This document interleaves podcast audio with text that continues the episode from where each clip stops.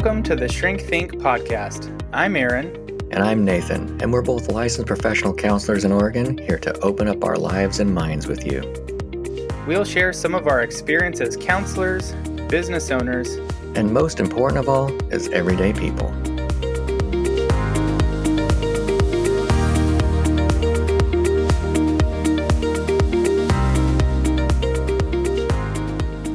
Hi, and welcome to Shrink Think. This is our podcast that explores the human experience from two therapists' perspective.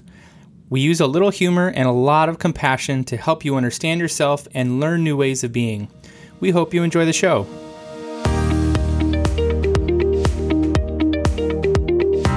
Hey, well, welcome to our show. Today we have Amanda. It's going to be great getting to know her. I had first met her, well, only really once met her, really, at Killing It Camp last year. I just met her going to a class on social media, Instagram, that kind of thing.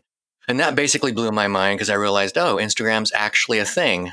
At any rate, yeah, today we have Amanda Patterson. Uh, she's an, a private practice consultant who helps therapists create business and marketing plans. She's the owner of a group practice, Caring Therapist of Broward and Palm Beach, with two locations in South Florida. She's also the founder of My Private Practice Collective, an online community for therapists in private practice with over 15,000 members. Amanda is a licensed mental health counselor, certified addictions professional, and national certified counselor, primarily working with children, teenagers, and young adults. In fact, in 2017, she was awarded the Mental Health Counselor of the Year by the Florida Mental Health Counseling Association. Holy mackerel, Amanda. Welcome to our show. Well, thanks for having me. I'm excited to be here. Those are some pretty awesome credentials. So thanks for taking the time to be on our show. If you could just introduce yourself to our audience, you know, who are you? And, you know, that's kind of the on paper about who you are, but tell us your story, how you got here. So I always tell people that I wanted to be a lawyer. And so I decided to major in psychology in an effort to go to law school. And that quickly did not pan out for me. I decided very quickly I was not the lawyer type. And I fell in love with psychology. I really, really enjoyed it. I still have, we need to in our house go through some boxes we're going to organize. I think during this quarantine, a lot of people have been organizing their houses. We've been organizing and doing things, and the next layer is to take all of our boxes and put them in nice boxes instead of the ones that are falling apart. I'm eager to find my Psychology 101 journal, right? Or like where I took all my notes and did everything because that was really the inspiration for me. I remember the outside cover of the notebook is purple, which is my favorite color. And that class just so inspired me. I'll always remember that class as really part of the reason why I'm here today. Oh, wow. So you go in thinking you're starting school, you're going to be a lawyer. I imagine knowing you, you're pretty excited about it. And then you sit down in the psych class when you were in there, do you kind of remember any pivotal moment that you went, wow, I don't think the lawyer thing is going to be a thing?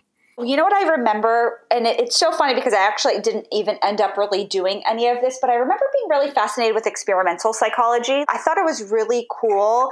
So, my first year of college, I went to Florida State University, which I think most people, you know, across the country uh, know Florida State FSU, the Seminoles big football school. And so I went there my first year and I ended up transferring to, which most people don't know, is Nova Southeastern University, which is a private school in Broward County.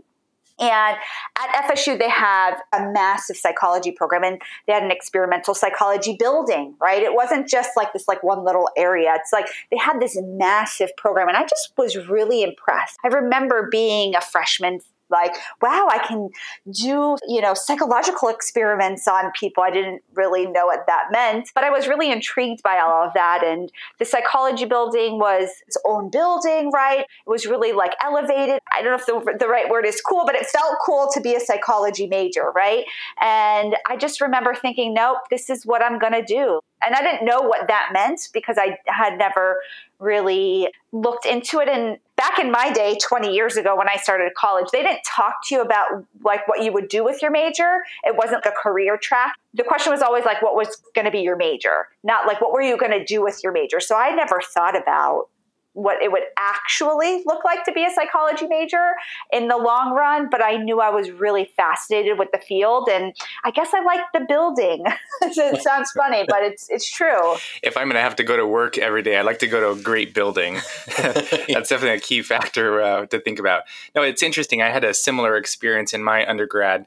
I majored in psychology, actually went in thinking I was going to be an art major, took one art class and really hated it I'm kind of a little bit artistic, but more creative in a different way now as a therapist. But I took a Psych 101 class with a friend and yeah, kind of loved it from that direction.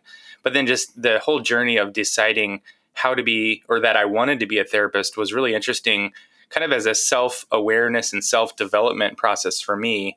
How did you finally decide that you wanted to go to grad school and be a therapist yourself? So I loved college. I loved school. I loved high school. I was ready to leave high school because I was ready to move out of my parents' house. But I really loved high school. I loved the experience and I really loved college. I had a really great time. It was really a smart decision for me to transfer schools. And when I was a senior, I was sort of lightly preparing to go into a PsyD program. I had done some research projects and though the experimental psychology part at Nova looked very different than FSU, but did some, you know, research and learned some things and I was studying for my GREs, but I never really, I never took my GREs. I never got my letters of rec right. I never really did the things that were necessary to go into a PsyD program. And so I took a gap year. In that gap year, a friend of mine was in the Masters of Mental Health Counseling at Nova and she loved it. She talked so highly of it, and you know myself and and her sister, who I'm friends with as well, and who actually is at my group practice now. So it's just kind of serendipity. Wow. We both started the program together. A couple other people that I knew started it as well. Kind of a fun fact: my husband started the program as well. We went to undergrad together and then we started our master's program together.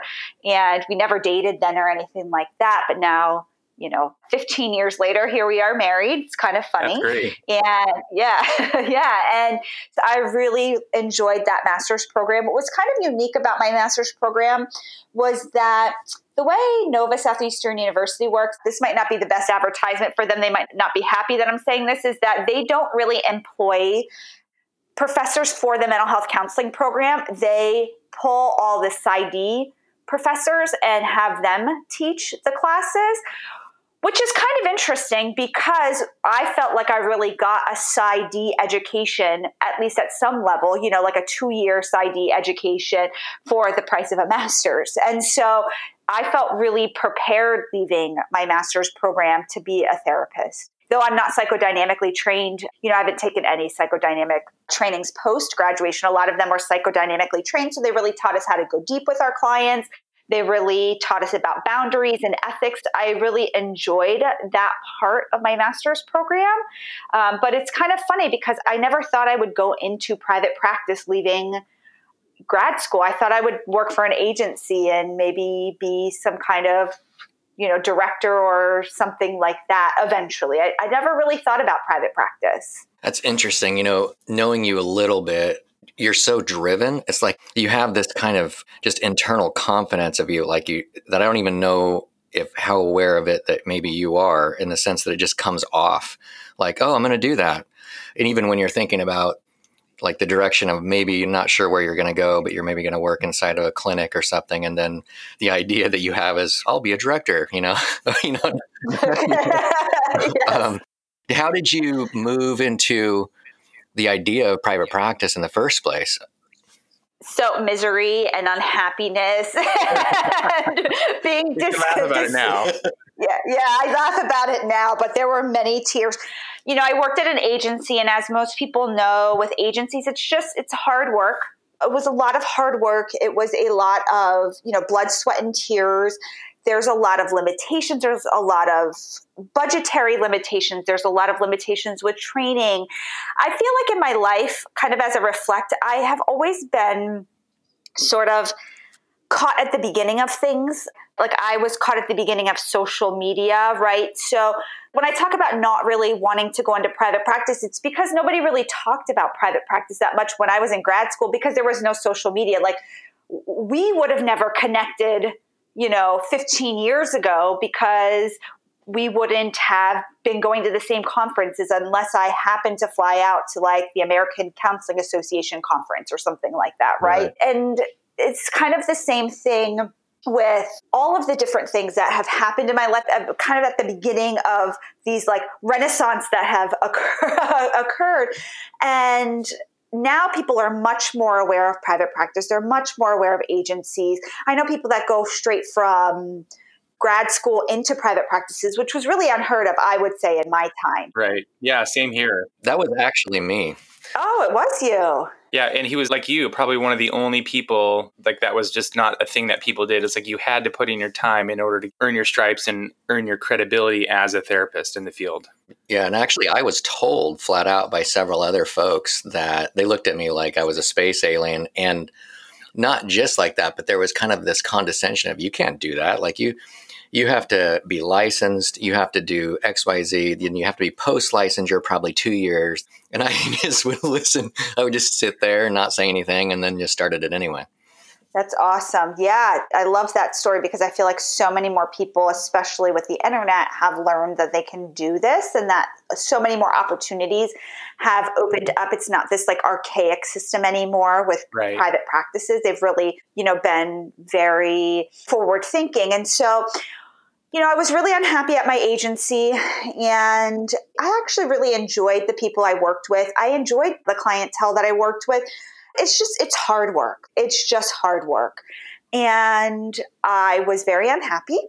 And it was kind of, again, like one of those things that just happened where I was looking for a job. I think I was on Craigslist and there was an ad for office space. And I was like, huh, that's interesting. I've never you know, really thought about doing this. Again, this was before I think any of like the private practice coaches that we follow were really even doing anything. I mean, I think like Casey Truffo was out there, but unless again, you knew her some specific kind of way or you had read her book it wasn't like you had access you know as easily to people. And so i went and did the interview for the office space and i was like yes i love this. This is what i want to do. It's kind of like you said like i just have this force. I'm like okay this is what i'm going to do. And i you know started an llc and i rented the office space and i got on some insurance panels and i got a website and you know, as they say, the rest is history. That was in 2013. So it's been seven years. Wow. You know, the thing that strikes me with that is there's this fearlessness, at least that it looks like on the outside, hearing the story that you have this opportunity to go in a direction that you had never thought of before. And yet you just walked right into it. Or maybe you could say you just traipsed right into it. You danced right into it. is seems like your style. Kind of behind the scenes, like how did you do that? Did you have a bunch of fear inside or like, okay, I don't have any clients, but somehow it'll just work out or any doubt along the way? Like, should I be doing this? This is never what I had ever imagined. Like, what was your process? So I'm a catastrophizer. That is my process. Um, and so, in order to combat the catastrophizing, I'm, I'm also a planner.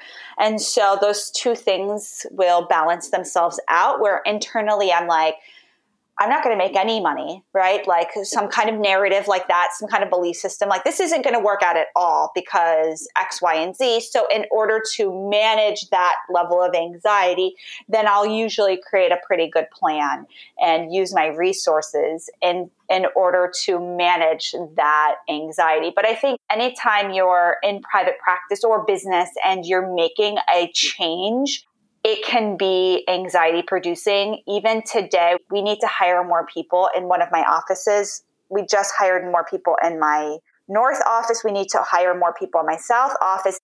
It's kind of like that same anxiety comes up like, what if all of a sudden people stop calling? What if all of a sudden this thing happens, right? Like, what if, what if, what if? And I have found, like the adage, like feel the fear and do it anyways. Okay, what if all the calls stop? Then what happens? Okay, you know, I'll buy more AdWords or I'll, I'll put, put some Facebook posts up or what, you know, like we'll just solve those problems. And so the problem I have right now is that we actually have too many referrals and not enough clinicians. So let me solve that issue. So yeah, I think of course there's always like those feelings for me of, of anxiety and something bad could happen because that's just a part of my process.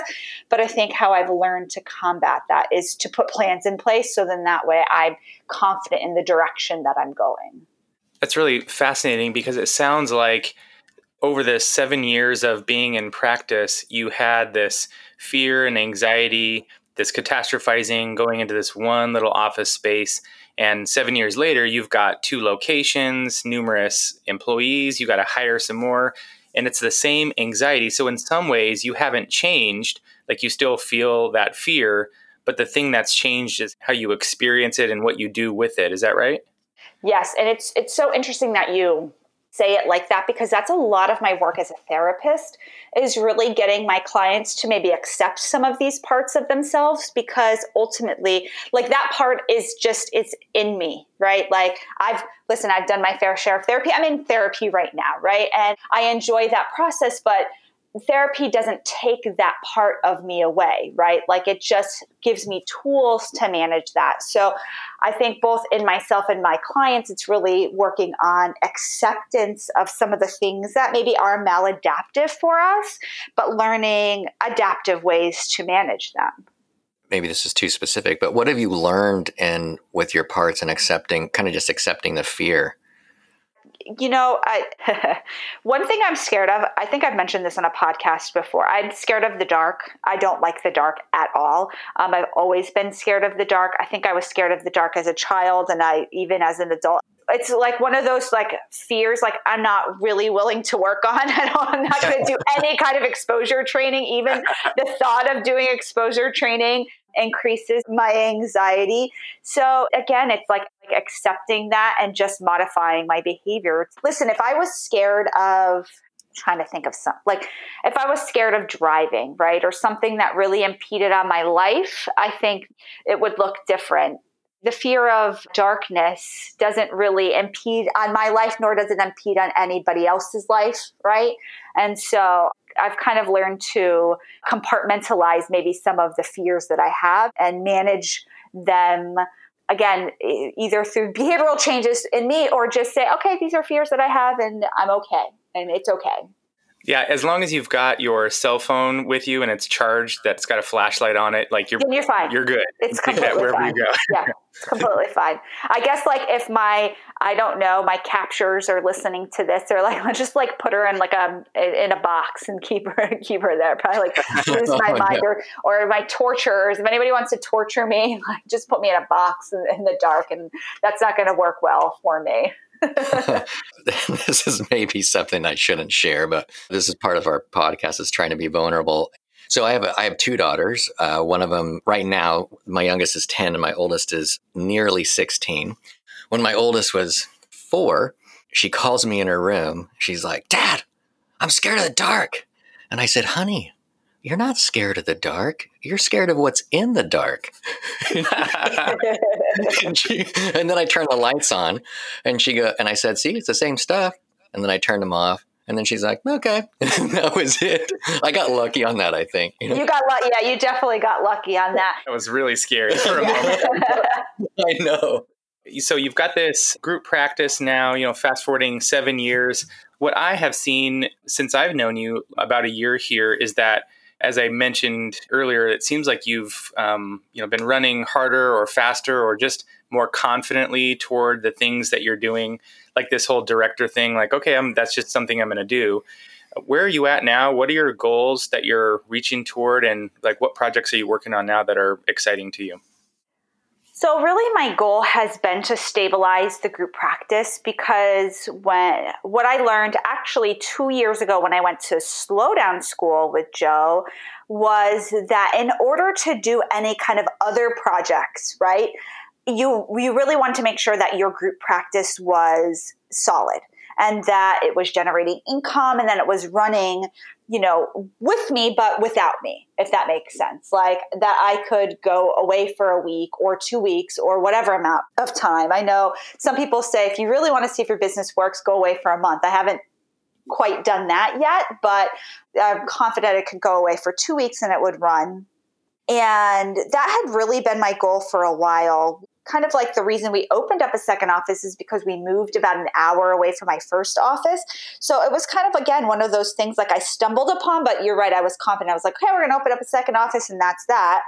And so we opened up the second office. Hasn't even been a year yet. We opened up the second office right about the time when I saw the both of you last year.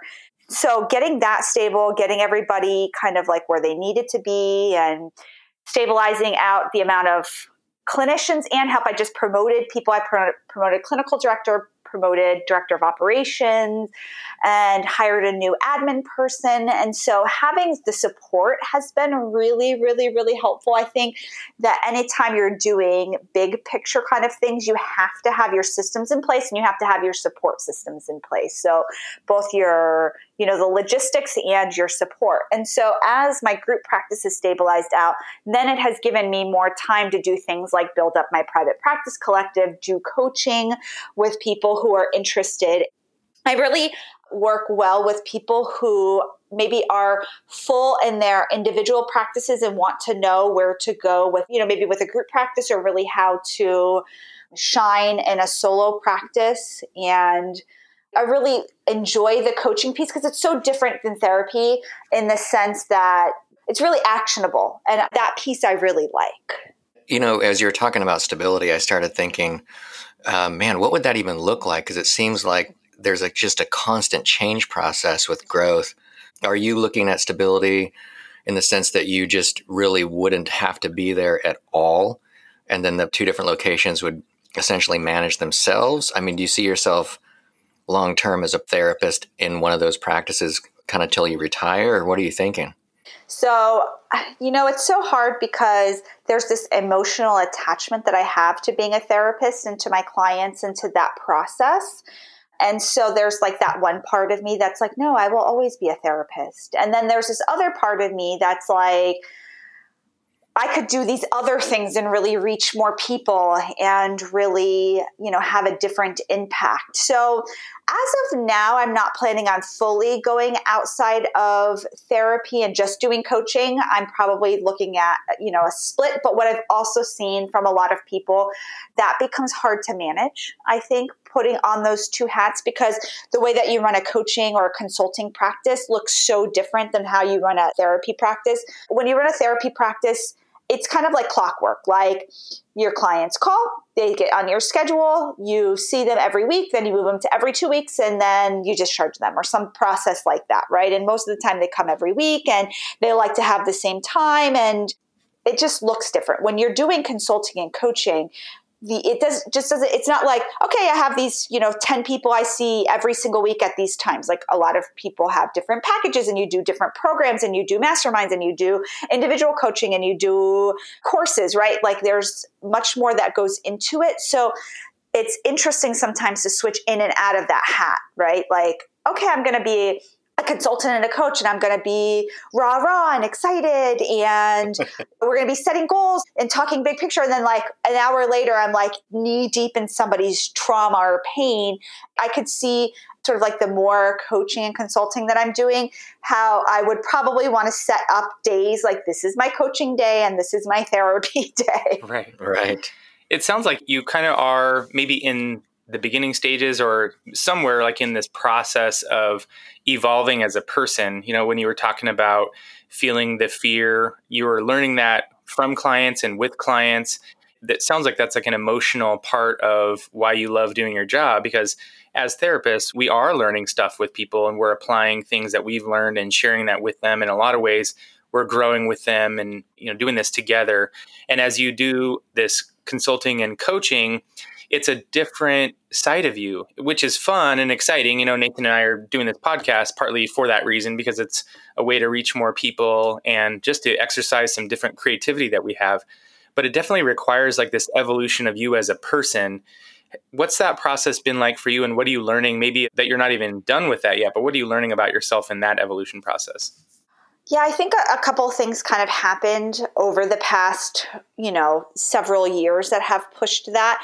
My husband and I, he's a late bloomer. I'm um, along for the ride on his late blooming. I'm not a late bloomer, but we just happened to find each other and, and get married. And so he you know, is a psychologist and finished school a little bit later in life. And so what that has created is that we're starting our life later, right? So we got married last year. I'm in my, I'm just turned 38 and he just turned 40. So we literally bought our first home a year ago. We're, you know, planning on starting a family now. So we're in a different like phase of life, like where we're really planting roots and really settling down, where a lot of people I know had children earlier, had bought homes, or like some people I know are on their second home. I'm like, wow. And so I think that has been the change and the shift for me is where I used to work Monday through Thursday until 9 p.m. every night. And I actually, I really didn't mind that schedule. We both basically worked that same schedule. And now the thought of working until 9 p.m., I'm like asleep some nights by 9 p.m. And so I think because my life really settled down a lot and I shifted sort of from when I first started my practice, I was like, I was a single woman, like I had a dog and I could work until 9 p.m. and it was no big deal. Now I'm shifting into like this, even though we don't have children yet, but like preparing for children and you know that suburban life as like the best way i can describe it i think my goals and my practice have shifted as well where before i was like wanting to you know see the most amount of clients i could see or you know build up something now it's like I'm building out instead of just building up. Wow. Yeah, I can understand. More. At first, when you said late bloomer, I was like, what is she talking about? And then as you explained, I'm mm-hmm, like, okay, mm-hmm. I, I, can understand what you're saying. As we close up here, um, I'm wondering if you could share with folks, you know, could be anybody listening, right? Maybe a takeaway that they could take from you about facing fear and uh, growing, maybe growing their business or just being inside their own life. I think it goes back to accepting those fears and not always trying to get rid of them. I think a lot of the times our anxiety gets worse when we try to push them down or push them away or you know just get rid of them in whatever kind of ways that we do. We all have our ways that we do that. Instead embrace them and sit with them and be okay with them and not allow them to control our lives either right? Not allow them to you know invade every space to where we are not in action. So i think that the adage feel the fear and do it anyways is my motto and i think it's a good motto for other people to live by. That's awesome and you are living proof of that you know especially as you said earlier that the fear doesn't necessarily go away and the anxiety doesn't go away. It just becomes smaller and has less power over you.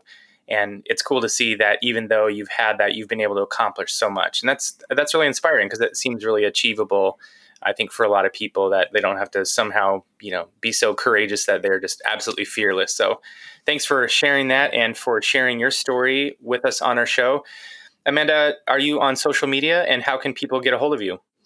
Sure. I'm on social media. It's Amanda Patterson LMHC, or on Instagram, it's Amanda P LMHC. That's probably the easiest way to get in touch with me because you can get all my contact information from there.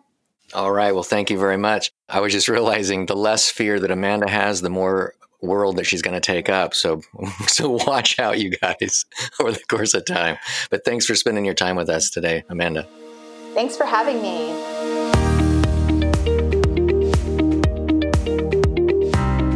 Thanks for listening to our show. Don't forget to head over to Apple Podcasts to leave us a review and subscribe to our podcast so you never miss an episode. If you'd like to learn more about us, visit our website at shrinkthinkpodcast.com forward slash course and sign up for our free email course.